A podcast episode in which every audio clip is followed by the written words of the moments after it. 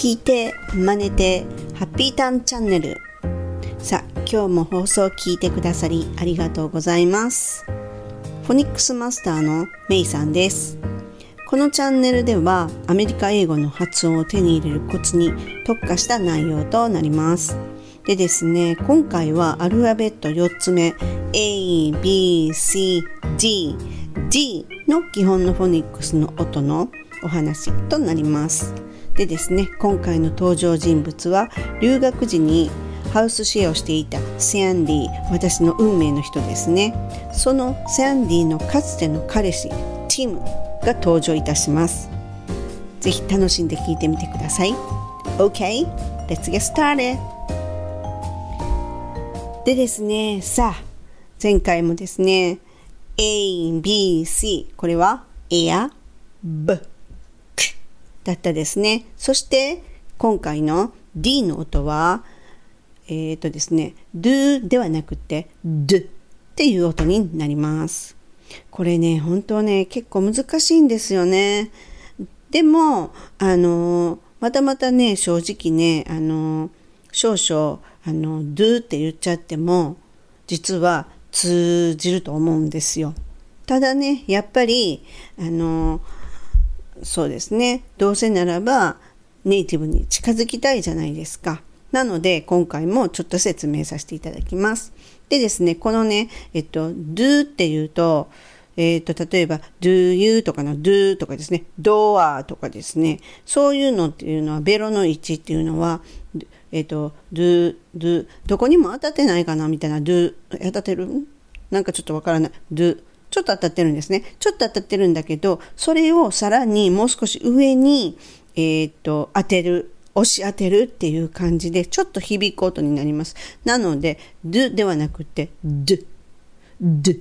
なんか喉の奥から重い感じの音が出る感じですね。do、do っていう音になります。これが、ear, b, k, d の音の D の音がこの音、do。になります。ではね、なかなかね、あのー、こんなんだけを言ってても難しいので、また今日もちょっとですね、あの、カタカナ、身近にあるカタカナっていうものを言った後で、その英語だったらどんな音になるのかっていうのをご紹介しますね。では行きます。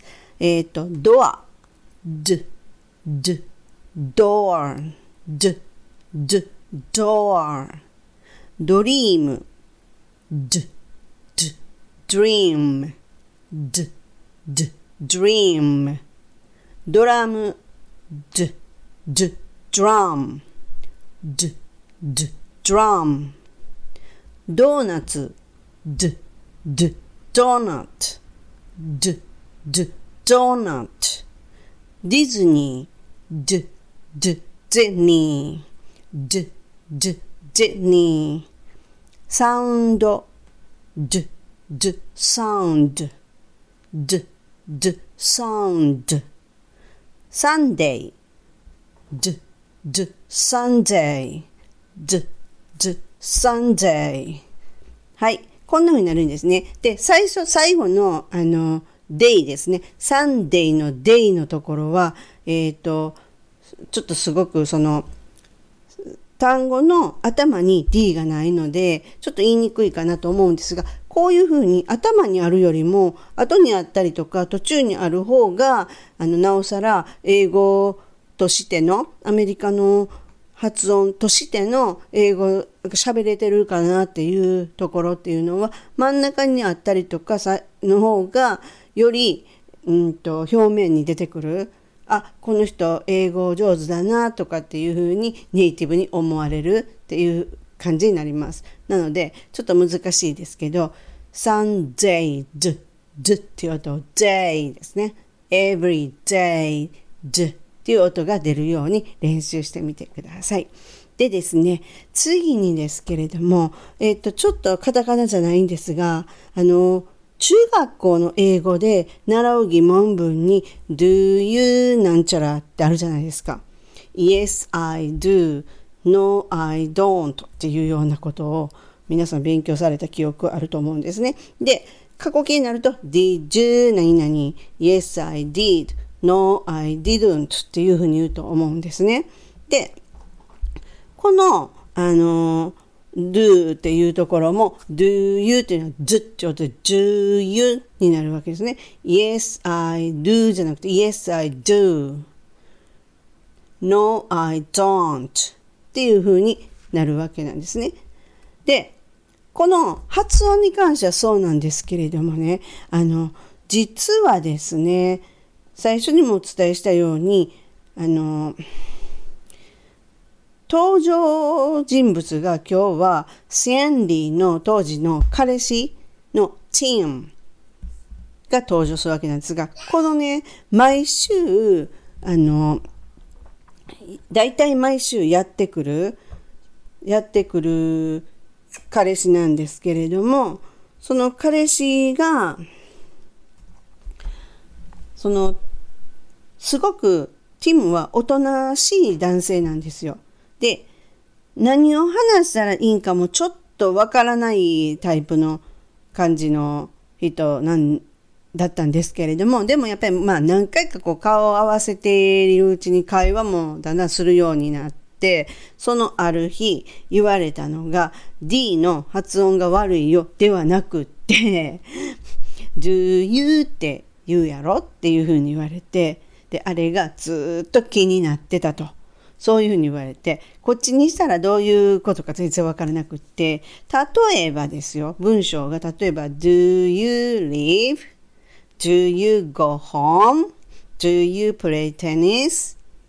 Did you do that? っていうようなのがあるとしたら、今の言い方って結構中学校で学ぶ英語ってこんな感じじゃないですか。Do you play tennis? とか。Do you go home? とかっていうような、じゃないですか。それを、あの、ティムは、do you の部分がすっごく気になるっていうことをずっと気になってたということをですね、私、あの、言われまして、で、あの、どういうことかって言いますと、この、do you っていうふうに、do you っていうこのイントネーションですよね。これが、ネイティブ的にはどうも許せないぐらいダサいと。まあ、ダサいっていう言葉だったかどうかわからない。私にはそういうふうに聞こえたわけですよ。もうその、その重油がもうどうしてももうどうしても直してほしいみたいなことを言われた記憶があるんですね。で、そっからはまあちょっとあの、ティムに、あの、夜、指導ですよね。を受けるんですが、じゃあどうなのって言うんですが、これぜひ皆様、皆さんもね、あの、これを変えるだけでも、おっていう感じで、ちょっとネイティブに本当に近づくんですよ。では言ってみますね。例えば、今の do you live? っていうのは、do you じゃなくて do you live? わかりますかね ?do you live? つまりは do と you は一つの言葉のようにくっつけちゃって、ちゃちゃって言っちゃうんですよ。ちゃちゃって言っちゃうんですね。で、次の15本っていうのも15本、15本っていう感じですよね。女優っていう、だからつまりは do you のとか女優、女優、女優なんですね。ここのところでジュジュっていう音を出した方がもちろん綺麗な音になるので女優、女優、女優ですね。女優で do you play tennis じゃなくて do you play tennis,ju play tennis? っていう風になります。こうなると、おうっていう感じで、あ、上手上手、どこで英語習ったの？っていうようなことをネイティブに聞かれたりします。この、英語上手、どこで習ったの？っていう質問ってむっちゃなんかネイティブしてくるんですよ。どこで習ったのがすごく気になるのか、ちょっとわからないです。私がいたのが、その、日本人も見たことない人たちが住む田舎の町だったので、逆に、あの、侍が歩いている日本でどうやって英語習ったのっていうようなふうに思ったのかもしれないですよね。まあ冗談抜きで本当にサルマ、ササルマイじゃないわ。侍はいてるっていうふうに思ってる人も少なくないので。で、もう一つが過去形の did you do that っていうのも、これもですね、くっつけます。なので did you, did you ですよね。did you っていう場合もあるんですけれども、did you っていうので、で、えっ、ー、と、ネイティブっぽく言うと、Did you do that?Did you do that? っていう風になります。なので、ちょっともう一回言ってみますね。はい。Do you live? Do you live? Do you go home? Do you go home? Do you play tennis? Do you play tennis? Did you do that? Did you do that? 最後のちょっと怖いですけどね、あんたがやったんみたいななんか言われてるようで怖いですよね。はい。ではですね、こんな感じで、ちょっとね、あの今日は例文とかも入れてみたんですが、やっぱり単語だけやってるよりは文章が入った方がいいかなっていうのをこの4回目にしてちょっとね、思ったんですね。なので、あの、今度からはね、もうちょっと、ちょっとずつちょっと上手になっていくのでね、ぜひね、あの、温かい目で見ていただいて、そしてぜひ、あの、聞いて、あの、英語舌ですね。この英語を喋るための舌をですね、ぜひ手に入れていただけるように私も努めますので、で、こんな悩みがあるんだっていうふうにおっしゃる方はね、ぜひお気軽にお問い合わせいただければと思います。またですね、チャンネル登録、SNS フォロー、メルマガ、そしてブログの方もですね、見ていただけたら大変嬉しいです。